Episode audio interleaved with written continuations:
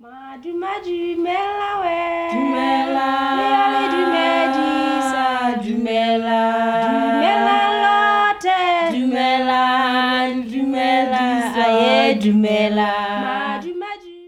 Hello, I am so sorry. We are actually Monday and not Thursday. I have been so busy that I didn't have time to finish the podcast about lion. But let's go and do it. So today we have Morgan, who is keeping answering question about lion. This is the second part. We had the first part last week. So we hope you enjoy. So there is something, I think I know the answer, but Morgan, when there is a safari car, they are all open. Why the lion just doesn't jump in? In a safari car, the guide will always give you the do's and the don't.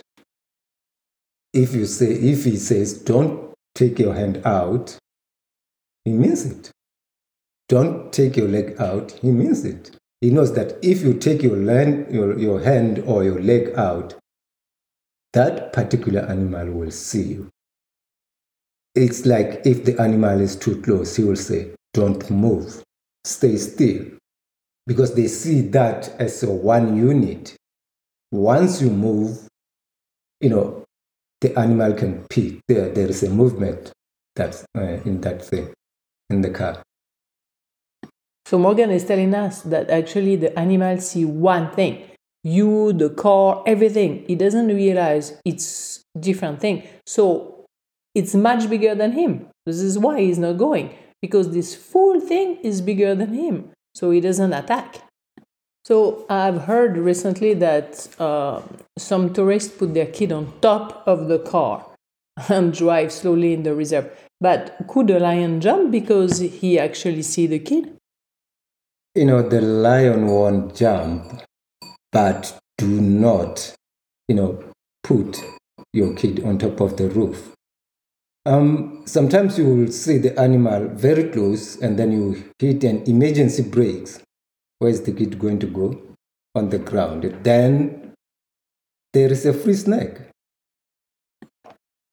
You just gave a free snack to the lion. You sacrifice your child. Guys, let's do it the right way. And that's the danger. Even the elephant, sometimes the elephant will charge. You'll be forced to drive faster. There's some branches hanging over the road. That's a very risky thing to do. And I also get this question a lot. Is it safe to sleep on the floor with my tent? Because the lion with one paw could easily break the tent. No, it's safe to put your tent on the floor. I normally do it quite often. I love it doing that way. Again, because the lion sees one thing and he doesn't realize. So this thing is finally bigger than him. This is why he doesn't come, right? Yeah, the lion sees as one big unit. There is also something I've been learning each time we go now, is during the night, the lion talk to each other. So when it's like early morning, close to be sunrise, and you heard the lion you can hear their call. You know in which direction the lion is. So in the morning, as soon as you wake up, you can actually drive in that direction, hoping to see the lion, right? Yeah, you can. You have to do that, hoping that you will see them. If you are a good tracker, or you know your animal tracks, you can also look on the ground to see the tracks, which way they are going. Then you can follow it. Thank you so much for coming, Morgan, and explain a little bit more about lion. As usual, if you have any question, send them our way.